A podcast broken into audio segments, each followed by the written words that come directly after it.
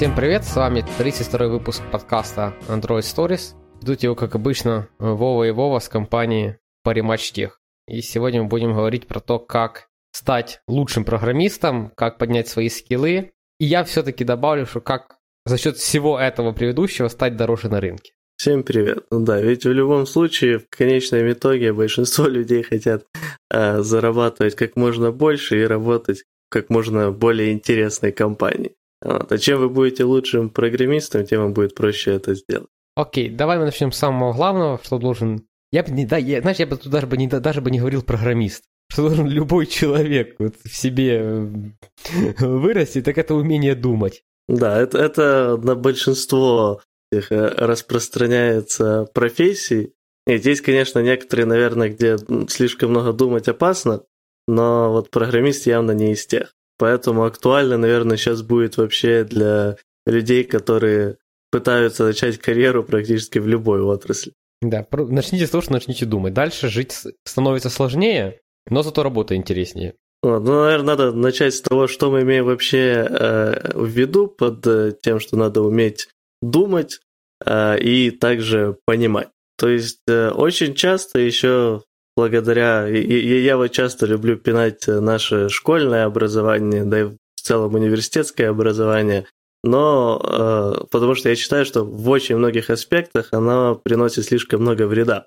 И вот э, это как раз один из тех аспектов, где оно приносит много вреда. Шко- в школах много заданий часто ведут на то, чтобы проверить просто, есть ли какие-то знания у ученика, но не проверяется, понимает ли он то, о чем он говорит. Конечно, школы бывают разные, но это то, с чем я часто сталкивался и слышал от других людей. И вот да, вы можете выучить очень много разнообразных вещей. Если мы говорим там про программирование, всякие фреймворки, разные алгоритмы и тому подобное. Но пока вы не сможете понять, почему они работают именно вот так, зачем они были созданы и как их можно использовать в нестандартных ситуациях, которые были не описаны, вы не сможете стать, скажем так, на более высок, высокую ступень в развитии как программист. И некоторым может показаться, что это такая как бы информация из разряда, ну и так всем понятно, но на самом деле крайне много людей не зацикливаются исключительно на изучении чего-то нового, но не на понимании, почему что-то так устроено. Ну, в принципе, да. Я тут сразу бы добавлю, вот как понять, например, вас учат думать или вас учат запоминать знания, если на проверке эти знания вам запрещают гуглить, вас не учат думать. То есть у человека, который дает ответ без гугла, и у человека, который дает ответ с гуглом, только одна разница. Это, это количество времени, за которое они дают этот ответ. Ну, можно привести пример попроще, да, если спросить человека, не знаю, там, пятнадцать плюс двадцать три, один дает ответ, используя калькулятор, а второй быстро в уме это плюсует и выдает. Единственная разница между этими ответами, если оба правильные, ну, мы подразумеваем, что человек правильно считает, и калькулятор тоже нормально сделал, то единственная разница – это время. И вот максимум, что должно быть в таких случаях, что вас оценить, что там за скорость выдачи этого ответа, но не, никак ну, кстати, не запрещать гуглить. С, с примером про калькулятор я, я, я не согласен, потому что, типа, как раз вот плюсовать два числа – это тот скилл, который надо понять. Ну, то есть, если у тебя в одном варианте человек не, не может просто взять и сказать, сколько будет пятнадцать плюс двадцать три, посчитать это, а ему именно нужен калькулятор, то он как бы явно не понимает, как работает базовая арифметика. Второй человек это понимает, потому что может это сделать. Другое дело, когда человек, допустим, умеет этот, переумножить все числа в табличке умножения, ну, это стандартная ситуация, там в третьем, четвертом каком-то классе изучается табличка умножения, вот, что какой-то ребенок может тебе сказать, там, сколько будет пять на семь, но если ты берешь тринадцать на одиннадцать, все. Потому что он запоминает хорошо табличку умножения и спрашивает только ее, но плохо разбирается в том, как это умножение вообще работает. Вот вам разница между знаниями и пониманием. Но, конечно, есть ситуации, когда нужно именно конкретное знание. От этого никогда не убежишь, и мы чуть дальше в этом эпизоде будем обсуждать и этот аспект. Окей. Э, ну, давай тогда так. Как проверить, что человек реально думает? Ну, то есть, э, если... По моему мнению, если отойти от задач, которые посложнее, чем калькуляция чисел и там другие простые операции, то даже если человек не знает, но он с гуглом, он как бы ну, накопает ответ. Мне кажется, вот отличный метод проверять, умеет ли человек думать и понимать вещи правильно, это начать говорить с ним о чем-то, что он знает, но именно, то есть, осведомлен о существовании чего-то. И дальше начать с ним рассуждение о том, почему оно так работает или как оно вообще работает под капотом. Ну и как бы если это идет разговор там про ай ти, то, понятное дело, можно взять какой-то там алгоритм, какой-то фреймворк, спросить, как он думает, почему вот это, это так работает, а не иначе, и посмотреть на его вообще общее рассуждение на этой почве. Вот. Ну, если сделать более простой пример, вообще не включая ай ти, но спросить, допустим, как ты думаешь, там работает холодильник? Вот. И хотя бы увидеть какие-то рассуждения. То есть человек может, конечно, не знать устройство холодильника, но заставить его хотя бы попытаться придумать что-то, используя уже текущие знания, что будет хотя бы отдаленно напоминать настоящую работу. Вов, ты сейчас скатишься в задачки, сколько апельсинов помещается в автобус. Я тебе уже говорил, что эти задачки в целом препарированы при поднесении, я считаю, могут работать. Но, э, не, я, смотри, на ай ти-собеседованиях я про холодильники так дальше не спрашивал. Я просто решил, э, если у нас слушают сейчас ребята, которые еще э, только задумываются про карьеру там в ай ти и так дальше, и, соответственно, им может быть непонятно то, как работает там какой-то алгоритм и тому подобное, вот более простой э, пример из ежедневной жизни, то, с чем мы все сталкиваемся, но вот есть люди, которые становятся интересны, они задумываются, как работает там это устройство, и пытаются рассуждать это и понять. А есть те, которые просто им пользуются. И вот это пример тоже, который работаете там с фреймворками, алгоритмами и так дальше. Вы чем-то просто пользуетесь или вы реально понимаете, как оно работает? Не всегда нужно понимать отчетливо, как что-то работает, чтобы им пользоваться, конечно. Вот. Но это тоже отдельный аспект, где надо уметь находить грань между тем, что надо обязательно понимать и что надо просто знать. Ну да, я, например, никогда не спрошу у человека на собеседовании, как работает интернет, хотя подразумевается, что он им пользуется. Ну, опять же, до собеседования куда? Ну, на Android-разработчик. Ну, на Android, да. Вот. Но есть вполне себе да, места, где надо хорошо понимать, как работает интернет, чтобы тебя туда взяли. Окей, хорошо. Как научиться думать? Ну, я думаю, мы, в принципе, обсудили, поймите, как работает холодильник. Нет, ну, на самом деле, как бы общая, скажем так, любовь к расширению своих познаний и методам попыток понять все, что для вас на данный момент загадка, но вы знаете о чем-то, ну, холодильник, да, в целом развивает ваше умение думать, размышлять и понимать. То есть даже если это не связанные вещи в плане какой-то сферы, оно все равно будет иметь одинаковый эффект. То есть вот мы уже с Вовой рекомендовали когда-то, что вот полезная вещь изучать просто мат-анализ. Даже если он вам напрямую никогда не пригодится. Но в плане прокачки вот мозгов, понимания и так дальше, вообще пытаться понять любые теоремы, доказать их самому и так дальше, ну даже банальные, то развивает ум и развивает вот умение мыслить, думать, понимать. Да, тут главное не перегнуть, не надо взять себе там первые цели, там доказательства, не знаю, там теоремы Вейштрасса, либо что-то еще, чего-то такого. Это да. Да, типа, начните с простых вещей. Окей, хорошо, давай мы будем все это сжимать. Умение решать задачи должен человек, который приходит уже на какую-то должность, то есть причем, вот тут есть важный момент, то есть умение. Значит, есть разряда, есть четко поставленная задача, да, поменять цвет кнопки А на, там, три эф, три а, да, угу. Вот. И умение решать задачи более абстрактные, такие как, э, э, итак, нам надо поднять заработок компании еще на два доллара в год. Такая себе компания, но не суть. Э, тут важно, чтобы человек, э, то есть если вы хотите, там, подняться как-то по, там, своему рейту, по тому, какие задачи вы решаете, вы должны просто брать более абстрактные задачи. То есть, чем выше вы находитесь, тем больше вам прилетает задача, которую вообще надо разводить руками и говорить, ну, это, это что такое. И, в принципе, я не знаю, это все, что я могу сказать про решение задачи, не знаю, то есть просто старайтесь брать более абстрактные задачи. Ну, я, я тут, когда мы составляли этот план, наверное, задача была даже не, не самое лучшее слово, тут бы больше подошло проблемы, потому что Да, действительно, поменять просто цвет – это может быть крайне э, задача, в ко- которая состоит просто из инструкций, и это немного не то. А что больше имеется в виду, это именно решать задачи, где нету э, точной полноценной инструкции. И как бы опять тоже может показаться, что очевидно нужное умение, потому что как бы если ты не можешь решать банальные какие-то задачи, то тебе вообще не, не дойти даже до самых начальных э, мест в программировании. Но я так не думаю по одной простой причине. Э, у большинства людей, которые начинают в программировании, есть в наше время прекрасный друг Stack Overflow, которым пользоваться как бы надо, и ничего в этом ужасного нет. Но крайне часто в начальном своем пути все абсолютно, по сути, проблемы, с которыми вы сталкиваетесь, будут иметь э, инструкцию на Stack Overflow с детальным описанием того, как решить эту проблему. И может казаться, что вы затрачиваете очень много своих усилий, чтобы решить эту проблему, но при этом может оказаться, что вы просто следуете инструкции. И вот тут часто, мне кажется, бывает вот этот...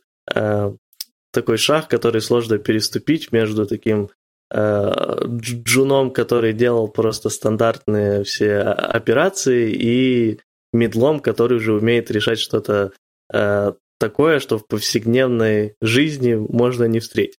Хотя такие задачи, опять же, не появляются на е- ежедневной э, очередности. Ну, я не знаю, тут вот про Stack Overflow, не знаю, сколько времени ты там... Ну, я вот в своей карьере, наверное, помню, наверное...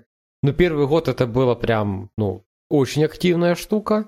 Просто из-за того, что еще, тебя просто еще в мозгу там не закрепились вот эти вот базовые решения, базовых ну проблем. Да. Угу. Ты уже там десятый раз меняешь цвет кнопки, но ты все-таки забыл, что это set color. Сейчас пример был не в тему, но ну, пример был такой себе, но суть-суть такая. Ну, а дальше, мне кажется, если ты там, уже там на втором, на третьем году, типа, все еще сидишь на Stack Overflow, на Stack Overflow, ну, что-то не так пошло в Датском королевстве. Ну, на, на самом деле, да. То есть я вот э, подписан на, там, на Reddit, на э, пару разнообразных сабреддитов, связанных э, с программированием, и в том числе на сабреддит, который называется Programming Humor, где просто всякие мемчики, связанные с программированием. Э, не самый, кстати, смешной сабреддит, но тем не менее. Вот. И крайне часто встречаюсь, встречаю в комментах мнения, когда особенно начинающие спрашивают, что э, нормально ли это, что я там провожу дофига времени на Stack Overflow, и только так могу написать свой код. И многие отвечают, да, типа я вот уже пять лет пишу, и такая же самая ситуация, так все у всех. Э, и нет, мне всегда это кажется крайне странным. Ну, я... Если раз в день захожу на Stack Overflow, чтобы что-то посмотреть, это э, редкость на самом деле, и это в основном, э, типа там, когда я забыл, как называется что-то, какая-то функция, или столкнулся с чем-то, что мне надо именно э, загуглить, э, как э, вызывается, называется, выполняется и тому подобное, и мне лень просматривать всю документацию. О, то есть, например, из последнего я там не помнил, как учесть... У меня была проблема с непонятным одним багом, что вот у нас время отображалось неверно, но только на один час. Но только если оно там отображалось через там, полгода вперед. А, ты вот. Про эту божину, что это уже... что это событие наступит после того, как уже переведут время... Да, да, да. Вот. Но я сразу понял, что проблема как бы в этом, в переводе времени. Э, вот. Ну и, но я не помнил, как его учесть, когда ты работаешь с LocalDateTime. Вот. Но я загуглил, типа, как учесть в LocalDateTime этот Daylight Saving Changes. Вот. Э, ну и там был пример того, как это делать. Но тут, опять же, э, одно дело... загуглить, потому что я думаю, если загуглить напрямую, допустим, почему время неправильно отображается там в будущем, то можно нагуглить вот такой ответ, что это все связано с переводом времени, и надо сделать вот так. Другое дело, когда ты хотя бы понимаешь, что да, вот тут проблема с переводом времени, ты понимаешь, что тебе надо вот здесь учесть этот перевод времени где-то из эти, вот этого времени в миллисекундах переводишь в LocalDateTime, и ты гуглишь только буквально, как учесть вот этот offset с э, таймзоновский, чтобы он учитывал и изменение времени. И между вот этими двумя подходами есть большая разница, которую в начале пути можно не понимать и думать, что это одно и то же. Да, тут еще надо вот важный момент подчеркнуть. Если, то есть ты уже понимаешь, ты смотришь с опытом, да, я там смотрю с опытом, я, я, я же видел тут ту же божину, как бы mm. тебя первое, что мозг устреляет, а, ну да, да, у нас же там где-то в конце марта перейдут время, а это событие у нас на, на самом деле там в мае, вот, поэтому ты, ты, у тебя сразу мэтчинг почему-то минус один час. Mm-hmm. Ты прекрасно это все понимаешь, как бы, и первое, что ты можешь тихо тебе отписать, подождите до марта, это пофиксится. Да, и ты сразу гуглишь, ага, окей, local daytime, вот это. Если ты начнешь гуглить, типа, просто, типа, время в будущем отстает на час, там, не знаю, там, Java, Kotlin, Android, бла-бла-бла-бла-бла, ты, наверное, все попадешь на, на какой-то Medium, либо на Stack Overflow, где тебе напишут, чувак, возьми тут руками все обработай. Ты прям вот так вот найдешь, потому что тебе не указал, что ты используешь. И вот и в итоге твое решение даже с того самого Stack Overflow будет хуже. Да, вполне возможно этот кейс. Да, я сразу еще самое заметил, очередной раз записываем себе везде, где можно, не работаем сами со временем. Потому что это будет жесть. То есть сейчас у вас часовой пояс, не знаю, в Украине там, да, по-моему, в конце марта у нас время переведут, да? Да-да-да, я, я просто пер, первым делом я на самом деле загуглил не вот это, я соврал, я загуглил, какого числа переводят время, потому что я не помню. Вот, а, то есть в конце марта перейдут время, то есть вам бы пришлось написать, ага, если это событие в промежутке между конец марта и второй раз переводит, по-моему, в октябре, да? Ну, где-то в ноябре, да. да. Если это, это событие у вас между мартом и, по-моему, там ноябрем, вот, то... посмотреть, ага, окей, что тут мы переводим на минус час, и взять и вот это вот отделить. И это еще полбеды, тут просто час. Потом вы попадаете где-то таймзона полчаса, потом еще где-то там таймзона, есть вот эти специфичные таймзоны. Да, где... так куча, где, во-первых, нету просто этой вещи, то есть надо их все будет учитывать. Да, и есть же таймзоны, которые там минус пятнадцать минут, плюс пятнадцать минут, минус полчаса, плюс полчаса. И угу. не хватает еще, знаешь, вот каких-то стран, которые будут на пять минут отставать от всего мира, ну, от их таймзоны. Ну, за пять минут не знаю, но за пятнадцать точно. За пятнадцать есть, да. Вот. Ну, то есть, и это на самом деле, поэтому не работаем сами со временем. Я не знаю, не помню, как это называется. Вот кто хочет, может попробовать погуглить. Если я не забуду и потом нагуглю, я прям прикреплю к описанию подкаста. Была прекрасная когда-то паста про то, как человек, как раз почему не надо работать самому со временем, и как там один программист пытался написать э, свое решение для обработки там таймзон и так дальше. Вот. Ну там типа вымышленная история, но тем не менее прекрасная для посмеяться. Я просто думаю, насколько давно есть эта мысль, не работайте сами со временем. Ну, когда-то же что-то же написал все, что мы сейчас используем, правильно? Вряд ли тогда была фраза «не работайте сами со временем».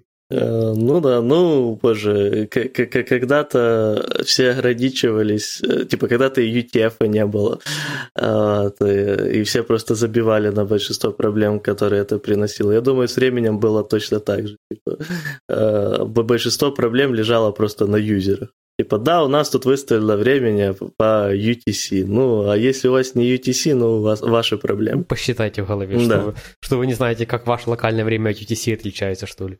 Да, просто, типа, э, мне кажется, многие забывают, насколько когда-то все было не особо юзер-френдли, и э, вообще к- компьютеры и интернеты были для, э, в, в основном, людей либо умных, либо задротов, которые имели время, чтобы, ну, могли потратить свое время на то, чтобы понять, как все работает. Ну, кстати, да. Нет, так и сейчас так, боже. Я сейчас смотрю на современное состояние интернета, но это же просто набор костылей. Не, ну, я имею в виду общий подход к тому, что все должно быть user-friendly, а, сейчас ну есть. Да. То есть, господи, сейчас дети там, в пять-шесть лет уже вполне спокойно используют десятки приложений, лазят по интернету и так дальше. Ну, согласен, есть... да. Окей, хорошо. Ладно, давай про то, как интернет на костылях когда-то, когда-то на будущее. Mm. А, давай, перескакивай дальше. А, подожди, у нас еще как проверить, и можно ли научиться? А, можно учиться решать задачи? Наверное, можно. Тут главное понимать, что вы не решаете задачи, когда вы их не решаете. Mm, ну да. То есть навык решения задач – это точно такой же навык, как любой другой. То есть, если вы будете часто этим заниматься, будете повышать сложность, опять же, даже если это будет в разных сферах, а навыки достаточно похожие в этом плане, ну, типа, независимо от сферы, то вы будете чувствовать общее улучшение в том, как вы мыслите и как подходите к решению чего-то, что непонятно. Ну, да. Тут можно общее правило, не знаю, если вы замечаете, что вы последние пять лет решаете одни и те же проблемы, ну, наверное, вы на одном уровне. Ну, да. Окей. Как это проверить? Вот приходит тебе вот человек, видишь ты его вот первый раз в жизни, ведь а если там полтора часа его поспрашивать, как ты будешь проверять? А, ну, банально, примерно, как и в предыдущей ситуации с умением думать, понимать, а, дать на решение какую-то задачку и типа просто пообсуждать, как он к ней подходит. То есть не надо прям там детально, чтобы он все описывал в коде и прочем. Достаточно просто посмотреть его ход мышления и абстрактно обсудить, какие он видит проблемы и так дальше. Ну, то есть, типа, даже вот эту задачку с временем, хотя она может быть и чуть более каверзной, но, типа, задать ее, спросить. Вот, и пойдет ли человек думать про то, что вот есть у нас смена времени два раза в год, или не пойдет, и подумает ли он о том, какие это могут быть проблемы, подумает ли то, что эти проблемы за него уже пофиксил фреймворк, вот, и так далее. Окей, ладно, давай, раз ты заговорил про фреймворки, знание технологий, фреймворков и вот всего того, что мы используем, без чего жить уже нельзя. Давай. Э, ну, тут вот глобальный вопрос, как оценить то, э, вот приходит тебе какая-то технология, да, там приходит тебе, не знаю, там, чиф-архитект вкидывает тебе, говорит, смотри, нашел, мы берем или не берем. И есть, конечно, универсальный ответ, которым я, как правило, вот это, всех вот этих темах коррелируюсь. Я смотрю, если решение, которое сейчас меня полностью дает, я говорю, не, фигня твоя технология. Дальше там накидываешь пять пунктов сверху, и ну, их хорошо, и на полгода забыли. Как вообще прикидывать, брать ли что-то в проект?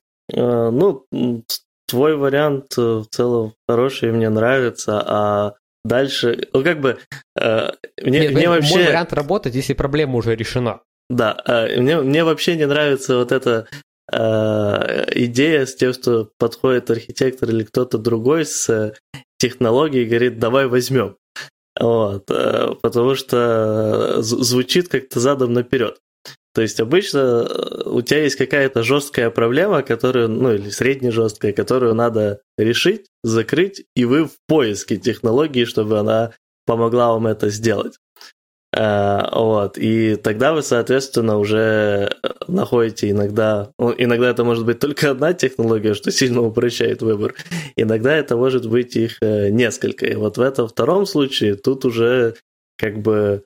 Надо смотреть на такие вещи, как время и доступные ресурсы. Если первого и второго дофига, то вполне хорошая идея попробовать каждую на хотя бы какой-то, на каком-то демо-проекте. Вот. Если времени мало, ну тут... как бы все тратится на то, чтобы хотя бы э, посмотреть на то, какие, как закрываете именно те дыры, которые нужно сейчас, э, прикинуть, э, что может еще в будущем произойти, что понадобится более широкое распространение этой технологии в проекте. Ну и всегда, конечно же, будет сводиться к небольшому научному тыку. Ну, конечно, я еще я, тут я... добавлю, первое, есть еще третья ситуация, когда времени нет, а ресурсов дофига, знаю одну такую компанию. Mm. Вот, э, есть подход, э, вы просто нанимаете людей, которые эксперты в этих, в этих вот фреймворках, там три-четыре человека на два дня, и просто их слушаете, и потом принимаете решение. То есть всегда время, очень часто, на самом деле, многие компании это опускают, я сам до недавнего времени про это вообще никогда не думал, вы можете просто купить людей, которые это знают. И оказывается, время, вуаля, начинает экономиться. И я еще хотел добавить вот про то, что неправильный подход, что кто-то заходит и вкидывает, он очень часто, он правильный в тех случаях, когда у вас э, некоторые мифические архитекторы отвечают за, за всю цепочку, не знаю, там вашей там, передачи данных, либо взаимодействия, всякое такое, и просто есть какая-то проблема, которая для вас не проблема, но в целом это проблема для какого-то тридцать пятого департамента вашей компании, вы просто не слышали, что такой департамент существует. Не, ну тут да. Не, главное, что просто существовала проблема. Просто я это больше к тому, что бывают часто ситуации, где что-то хочется затянуть, потому что просто модно молодежно, а проблемы нет. Да, ну тут еще может быть сразу такая проблема, что э, если у вас очень много легаси, у вас становится проблема не решения технических задач, а проблема нахождения людей. Ну, это тоже как бы это проблема того же уровня, просто суть моего поинта в том, что это проблема приблизительно того же уровня, что решение технических задач, потому что со временем все ваши разработчики умрут. Это если они просто не, не уйдут раньше, как бы, с компании. Как бы. Но даже если у вас компания, где, не знаю, там, ну, то есть, э, людей либо не принято отпускать, либо вы сделали все возможное в этом мире, да, чтобы они там не ушли, и как бы, даже если вы сделаете, я не знаю, как это сделать, я бы знал... Ну, короче, если ваша компания называется Северная Корея... Да, да. Да, где-то так. И то оттуда иногда сбегают. Все равно, да, вам надо закрывать проблему в поисках новых людей, поэтому даже... Просто привнести чуть-чуть молодежности, если это закроет проблему поиска новых людей, тогда окей. Ну да, с этим согласен. Но это, по сути, проблема, которую вот и мы испытывали. Окей, хорошо. Э-э- знать, как работает технология, надо ли это нам? Знать, как работает. Ну, э- зависит от того, э- опять же, э- на какую позицию ты идешь и что требуется от человека. И на каком уровне вы используете эту э, технологию. То есть тут появляется очень много «если». Э, понятное дело, что разнообразных технологий, э, особенно там в некоторых э, сферах, э, ну, в Android, мне кажется, еще не так все страшно, но вот если взять там э, всякие бэкэндовские сферы, то крайне сложно разбираться хотя бы на среднем уровне вообще во всем, что используется. Вот, особенно, когда команда... Я, я тут, смотри, я тебя перебью. Я тут сначала дам такую главную мысль. Лучше знать, чем не знать. Не, ну это понятно, да. Вот, но... Ну, точнее, лучше тут понимать, чем не понимать. Да. Так мы о понимании говорим сейчас. Вот, но, да, часто у вас просто физически не получится э, знать именно все. И вполне возможно, что вы даже больше выиграете, если вы будете э, очень хорошо знать какую-то конкретную вещь и будете специалистом именно по вот этому фреймворку или даже по вот этой части фреймворка, если мы говорим о чем-то таком огромном, как Spring, например. Э, вот. Но в целом все равно должно быть стремление плюс-минус понимать э, все, с чем вы сталкиваетесь. Просто здесь у вас главное ограничение должно быть ваше время и ваши ресурсы. Если они вам разрешают э, разобраться на более низком уровне с фреймворком, дерзайте. Не разрешают, э, думайте над тем, насколько вам это вообще важно сейчас и так дальше. Но всегда, конечно, понимание будет лучше. Да. Третий способ — купите человека, который быстро все расскажет. Ну да. Окей, хорошо. А, давай мы дальше к такой теме, которая, прям, мне кажется, холиварная просто в никуда. Алгоритмы, структуры а, данных. Подожди, подожди, мы да. одну суперхоливарную тему как раз пропустили. А, давай. Раз мы говорим про знание технологий, вот тут э, есть частая ситуация, как бы, когда человек работает в какой-то одной сфере долго, он хочет перейти в какую-то смежную, у него уже есть много лет опыта, но э, при этом хороших конкретных знаний э, смежной сферы, понятное дело, нет. Ну, допустим, там вот с Android в э, какой-то .дот нет.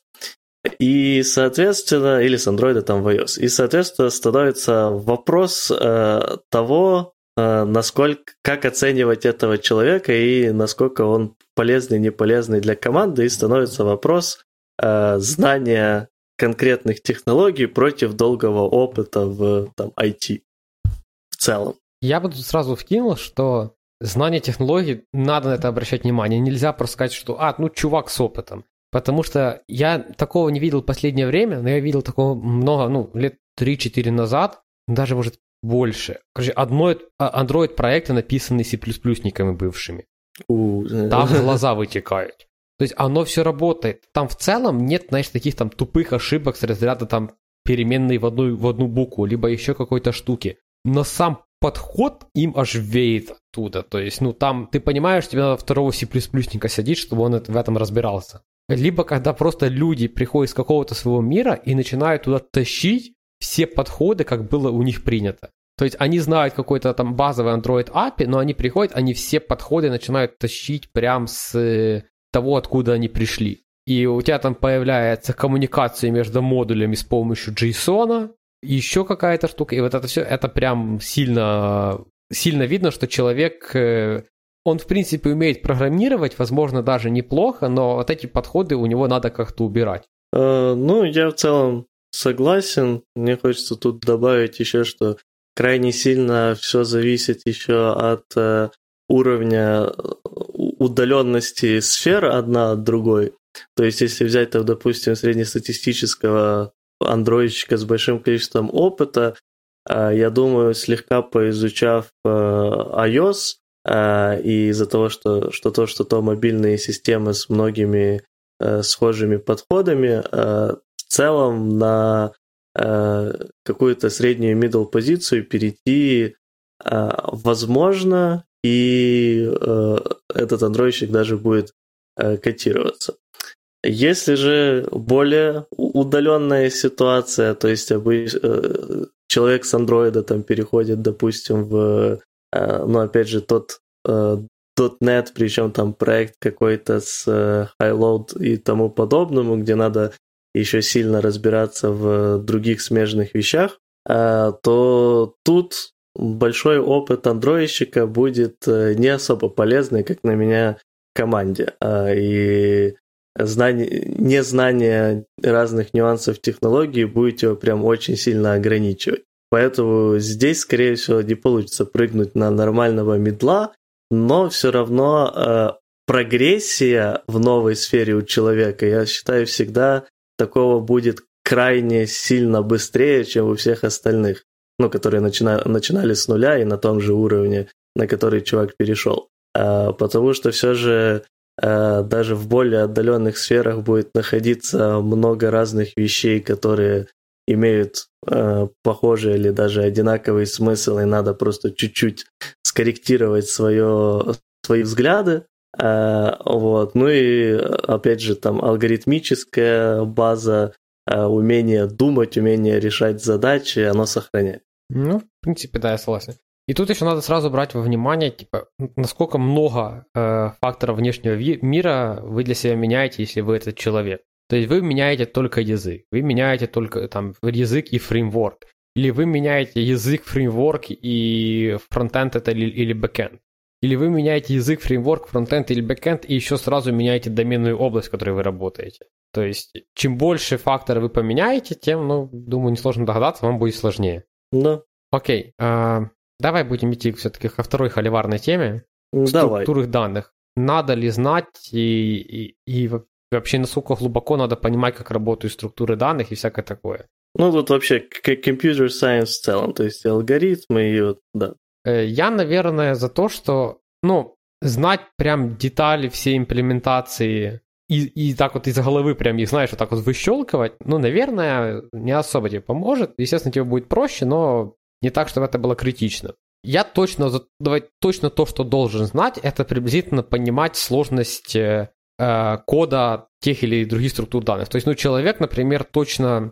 Если есть какая-то структура данных, ну какие с ней базовые операции? Это чтение с этой структуры данных и запись в эту структуру данных. В принципе, ну, ты больше, наверное, ничего из структуры данных делать-то не можешь. И вот человек точно должен уметь выбирать э, оптимизированные на чтение, оптимизированные на запись. Просто из-за того, что, ну, есть случаи, прям, когда реально очень часто пишешь, либо очень часто читаешь. И вот это человек прям должен знать и уметь, то есть понимать, что это лучше чтение, это лучше писать, и относительно этого использовать. Самый простой пример, который, мне кажется, есть просто на всех собеседованиях, которые только можно, array list, linked list, спрашивают не просто так, спрашивают в большинстве случаев для того, чтобы ты проверить, понимаешь ли ты то, что есть вообще структура данных, которые под запись, и структура данных, которые под чтение. Ты еще что-то добавишь, Вов? Ну, я тут в целом согласен, то есть по минимуму надо знать, вот, да, как работают и насколько быстро, и, соответственно, опять же, если вы понимаете, как работают некоторые структуры данных, вы автоматически понимаете, насколько они будут для, быстры для чтения и записи. И вот в эти базовые структуры данных я бы записал, понятное дело, массивы, э, эти э, хэшмэпы или dictionary, как вы их знаете, э, вот, linked листы и э, хотя бы в базовом виде понимания того, как работают деревья, потому что тоже часто приходится сталкиваться и даже имплементить что-то своими руками в этом плане. Вот. Все, что идет уже дальше, неплохо, если человек осведомлен о существовании вот. Разнообразных подходов, дополнительных структур данных, которые крайне редко, но могут выстрелить. Вот. И на более высоких уровнях иногда очень классно, когда все же попадается вот эта ситуация один на миллион, когда тебе нужна крайне нестандартная структура данных, и ты знаешь ее существование. Но, опять же, вот, е- если ты хотя бы знаешь, у тебя есть чуть-чуть такие призрачные отголоски в голове о том, что такая вещь есть, этого достаточно, чтобы в нужный момент о ней вспомнить и потом пойти детальнее изучить. Что касается алгоритмов, тут я не считаю, что в современном мире как-то особо есть смысл прям детально помнить какой-либо конкретный алгоритм, но важно плюс-минус легко понимать, как работают разнообразные там сортировочные алгоритмы и так дальше, потому что крайне много людей, которые идут в ай ти, например, или там алгоритмы поиска, дальше есть много очень проблем с рекурсией, то есть вот рекурсионное алгоритмическое мышление надо развивать, ну и развивать умение переходить от рекурсионного мышления в итеративное. Потому что крайне часто тоже бывают ситуации, когда ты придумываешь какое-то, какое-то решение через рекурсию, потому что когда ты уже научился думать рекурсивно, оно становится внезапно крайне просто для решения многих задач, но также рекурсия крайне часто медленно работает, и круто, когда ты ее можешь перенести в итеративный подход. Да, тут сразу надо уточнить, что не любую рекурсию можно перенести да, в итеративный конечно, подход. Да, конечно, не любую. Ну вот я имею в виду, что просто развивать, развивать вот эти мышления и подходы с точки зрения алгоритмов. То, чтобы знать там какой-то детально match-сорт и тому подобное, ну, нет. Тут, как на меня, это уже излишек, хотя, с другой стороны, я думаю, если вы хорошо разбираетесь во всем, что я перечислил, то э, там, сев э, в какой-то э, рандомный день, случайный день, взяв листочек бумаги, за часик что-то похожее на match-сорт или quick-сорт вы накидаете и так, даже да. не запоминая. Я тут еще такой вот вопрос тебе вот каверзный будет. Вот есть такая да. штука, как binary search, ну, поиск, который за LocalN. Ну. То есть, когда ты ищешь по отсортированному массиву какое-то значение, согласись, ну, несложно придумать кейс, когда тебе такое надо. Ну да, вот любой ты... отсортированный массив, по которому надо искать. Да, да, да. Ну да. То ли я не помню, ты вот, например, в том же Kotlin можешь назвать функцию, которая это делает? Вообще такая существует? Не уверен. Честно говоря, я не помню, что мне приходилось использовать в Kotlin что-то такое. Вот скорее всего... Где-то недельку назад понадобилось, я не нашел. А, угу. Я просто я бы не хотел делать sorted array, типа я понимаю, что, скорее всего, от него-то там бы под капотом было все окей. Но пришлось, да, пришлось эти четыре строчки писать руками. Хм. Но, возможно, я плохо искал. Мне просто не хотелось особо долго искать. Я понимал, что я уже ищу пять минут. Как ты понимаешь, уже и так много времени прошло. Но тут, скорее всего, проблема в том, что... Как бы, чтобы вызвать бинарный поиск, тебе нужно сто процентов иметь отсортированный список. Да. А типа обычный, если ты будешь это вызывать от листа и тому подобное, он тебе не дает гаранта, что он отсортированный, поэтому такую экстеншн-функцию не добавит. У меня вообще не было ситуации, что это гарантированно. То есть, по моей концепции, мне с бэкэнда приходит отсортированный список. То есть, как бы, у меня там гарантия вообще чисто так на доверии лежит. Mm. Но ну... там... Объем тогда... данных большой, я понимаю, что мне бы тут искать, конечно, бы отсортирован. Нет, как бы, нет, ладно, в моем случае это было точно отсортировано, потому что я сам ивэк писал. Mm. Как не, бы, ну, да, там yeah. понятно, что как бы все окей будет, да, то есть. Но вот, вот такие моменты я понимаю, зачем я помню вот такие штуки, что существует бинарный поиск. Также к алгоритму я бы еще докинул такую штуку, это вот проблема вот поиска, простая проблема найти конкретный элемент в большом сете данных. особенно на мобильном устройстве. Надо помнить, что существуют индексы те же. Это тоже к алгоритму, в принципе. Ну, то есть, это не к алгоритму, наверное, но... Ну, то есть, то, что вы можете, например, если у вас там очень много слов, и вам по этим словам надо искать, ну, стрингов обычных, да, было бы неплохо разбить их по буквам. То есть, чтобы сразу там переброситься, если начинается на букву А, то окей, вот мы ищем все, что на А. Так что, в принципе, индексы полезная штука, то есть, даже там в моем примере большой JSON, да, но к этому JSON прилагается еще рядышком еще чуть JSON, который говорит, что все, что на букву А с нулевого по двадцать пятое, ну, там, ладно, в моем случае это было там с нулевого по там десятитысячное, буква Б там с десять тысяч один по там двадцать пять тысяч триста двадцать пять, и вот эти штуки, они реально помогают там сократить время, которое ты тратишь на поиск, просто в разы. Ну да. Вот, так что помните про все вот такие базовые хаки, они очень сильно могут вам помочь. Окей, будем двигаться дальше. Uh, да, давай. Ну, у нас тут дальше uh, такой пункты уже менее технические, хотя, по сути, первый и второй у нас тоже были не супер техническими. Uh, но следующий пункт у нас, uh, что человек должен понимать, зачем он нужен компании. И это такой более уже uh, вот такая абстрактная вещь, которая обычно со временем приходит и как бы от компании к компании меняется, понятное дело. Вот. Но суть в том, что для большинства, допустим, компаний, которые имеют, которые profitable, а не non-profit, им нужен человек, чтобы он решил какие-то им задачи, чтобы, соответственно, компания начала зарабатывать больше денег, ну или начала терять меньше для компаний, которые не выходят пока в плюс. Вот. И э, особенно в ай ти-сфере мне часто кажется, что вот эта э, граница понимания очень далеко для многих, потому что у нас создана э, прекрасная, как на мою точку зрения, культура в плане удобства для нас, разработчиков, но часто с нами крайне сильно нянчатся и делают нас, как будто мы самые важные, компания вообще существует для того, чтобы поддерживать нас. Но, по крайней мере, я встречал достаточно людей, у которых реально было такое мнение, вот, сформировано. И девяносто процентов времени это проскакивает нормально, но потом внезапно, когда у компании чуть-чуть ухудшается ситуация, и как бы каждый человек, соответственно, должен максимально точно, быстро и так дальше выполнять некоторые задачи, вот здесь э, этот, реальность бьет по лицу. Вот. Поэтому, если вы хотите э, всегда чувствовать себя комфортно э, и также быстро расти в компании, вам, когда вы туда идете, нужно четко осознавать, что компания хочет от вас, что вы можете ей привнести.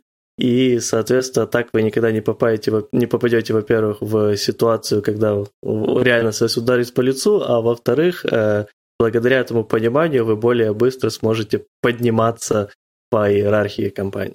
Да, тут, кстати, я полностью согласен с тем, что Вова сказал, то есть как только вы начинаете закрывать какие-то задачи, которые, например, ну, то есть как только компания начинает видеть, что, ага, этот чувак у нас тащит, скорее всего, отпускать вас очень сильно не захотят. Вот. И тут еще только важный маленький момент разницы того, про что Вова сказал, что подниматься по лестнице, по лестнице карьерной. Есть две большие разницы между тем, что ты поднялся по карьерной лестнице и стал, там, не знаю, там, first line manager или там second line, как это правильно называется? Ну, вот эти вот, которые... Ну, то там, по- по-моему, так, самая высокая это C-line, а потом first line. Да, да, то есть вы, вы там стали там second line manager, first line manager и так дальше.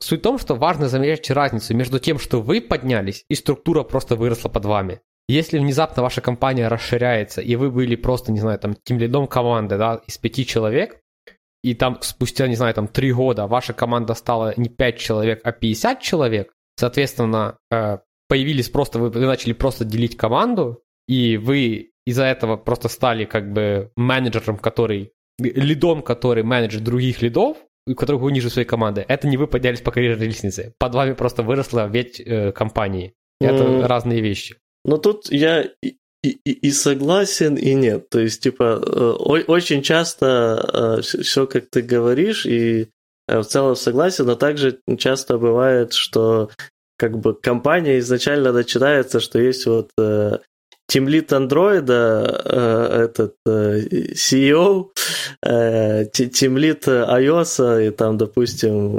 бэкэндщики какие-то. Вот. И дальше, когда компания разрастается, и ты э, продолжаешь отвечать, допустим, за э, весь Android, э, который э, будет там, из, сам по себе из пяти уровней, э, то в целом это в ко- кое-какой мере и будет тоже карьерным ростом, хоть ты не перешел на какую-то особо другую э, позицию, просто потому что выше ты уже особо не мог прыгнуть, кроме как, допустим, на какую-то менеджерскую позицию, которую бы и не хотел вот, в C-левеле. Mm, ну, я понял. Не, я просто про то, что именно построение карьеры, мне кажется, это надо быть очень активным человеком прям. Ну, это да, да. Я просто, да, если, если вот ты своими заслугами привел к тому, что идет э, разрастание вот такое, и у тебя больше становится ответственности от этого, то... Да, это твоя заслуга. Если компания просто растет, а ты просто сидишь, то да, в целом это не особо какой-то карьерный рост. Окей, хорошо. А, давай мы еще перейдем к такой завершательной ноте, которая тоже, мне кажется, просто не знаю, знаешь, там, э, от, после э, надо ли знать, как работает фреймворк, надо ли знать Quicksort, вот это вот третье точно идет. Э, надо ли вот участвовать в опенсорсе, в комьюнити, в конференциях и всякая такая мысль. Твое мнение, потом я уже себя докину. А, окей. Я на самом деле думал, что ты первый будешь, и я как раз могу подумать. Ладно, ну, ладно. Давай, поехали. Хорошо. Хорошо. Мое давай. мнение, что э, если вы э, являетесь, там, условно, я буду говорить про опенсорс, про конференции я не особо много знаю. То есть, если вы являетесь участником опенсорс комьюнити какого-то, и это комьюнити связано напрямую с тем, что вы делаете на работе, то есть не так, что не знаю, на работе вы Android-разработчик, а по выходных вы контрибьюете в не знаю, там, прошивку Merlin для три дэ принтера. Это не, не особо связанные вещи, поэтому мы эти моменты опускаем. Но я прям знаю ситуации, когда людей очень сильно... Когда людей начинают намного выше ценить на рынке из-за того, что они являются реально очень активными участниками каких-то комьюнити, особенно если компания использует то, что делает это комьюнити. Потому что эта компания понимает, что у них появляется чувак, который прям у корнях вот этой всей штуки, либо очень активный участник этого. Это хорошо видно, не знаю, там, там в мире условно там э, есть там, там э, си эс эс-черновики, да? То есть э, это как бы у нас, если там приходит чувак, который, например, э, там на счету в, э, как он называется, э, а, а, АОП, Android, Android Open Source Project, да, вот, Android Open Source Project, то есть этот чувак начинает очень сильно ценится на рынке, потому что компания понимает, что встретить они с какой-то там суперкритичной багой в андроиде для них, э, у них есть чувак, который как минимум может написать про это в комьюнити, как максимум вообще может пофиксить и там написать с местным чувакам, э, надо тут подмержить, мы тут бажину закрыли. Вот, поэтому если вы доходите в опенсорсе до какого-то значительного уровня, когда вы начинаете быть э, одним из, ну, активным участником комьюнити, и с вами в этом комьюнити считается, у вас есть очень хорошая возможность вырасти что в зарплате, что просто в количестве э, открытых дверей в разные компании. Но надо дорасти до такого уровня. Э, окей. Ну, в целом я, по сути, полностью согласен со всем, что сказал Вова. Э, даже особо добавить к этому нечего. Э, единственное, что э, с другой стороны еще э, зайду и... Не знаю, нет, это неправильно назвать побыть адвокатом дьявола, просто для людей, если вот вы не особо заинтересованы в контрибьюте куда-то в аутсорсе и так дальше, или не, не знаю, не любите конференции, потому что э, ну, не любите людей или тому подобное. Вот. Суть в том, что даже если вы упускаете это все, э, прогресс по карьерной лестнице, попасть в большие классные компании все равно вам возможно будет. Просто, понятное дело, это будет чуть сложнее, особенно из-за просто отсутствия хорошего нетворкинга в первую очередь. Вот, потому что все же ну, не каждый контрибьютер будет прям величайшим, даже если вы захотите пойти по вот этой стези. Вот, но вот что, что меня больше напрягает, если у вас нет никакого взаимодействия с комьюнити, то вот это именно нетворкинг и то, что вы будете упускать просто какие-то э, предложения, потому что вас никто не будет знать. Вот. Но в целом даже без всего этого, благодаря таким вещам, как Glassdoor, благодаря таким вещам, как LinkedIn и тому подобное, прогрессировать и подниматься можно. Вот. Как-то так. Окей. Okay. Ладно, это, я думаю, мы закрываем. А, да, еще, наверное, про конференции я бы добавил. Единственный плюс, который я вижу, если вы активный спикер, наверное, это будет поднимать эйч ар-бренд вашей компании, в которой вы работаете, если вы на конференции не рассказываете полную фигню. То есть, если вы рассказываете какие-то вменяемые вещи, наверное, эйч ар-бренд вашей компании это поднимет. Но вот прям реальных кейсов я таких не видел, поэтому это просто теоретические домышления. Эй, но мы же выступали на конференции. И что-то от этого стало лучше? Нет, к сожалению, но тем не менее. Ну, я думаю, что это, наверное, релевантно для реально очень... Хотя очень большим компаниям и эйч ар-брендам помогать не надо. Не, ну, почему? Ну, не знаю, вот перестань Amazon сейчас там рассказывать на массе конференций, как строить клауд правильно.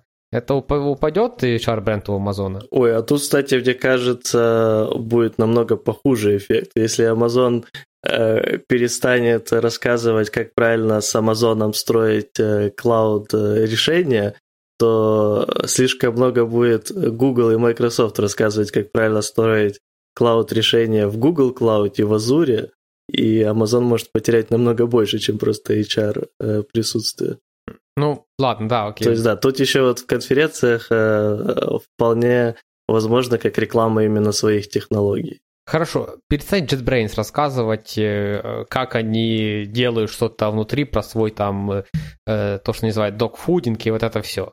Не, JetBrains, думаю, нет, потому что JetBrains все любят, они слишком няшки.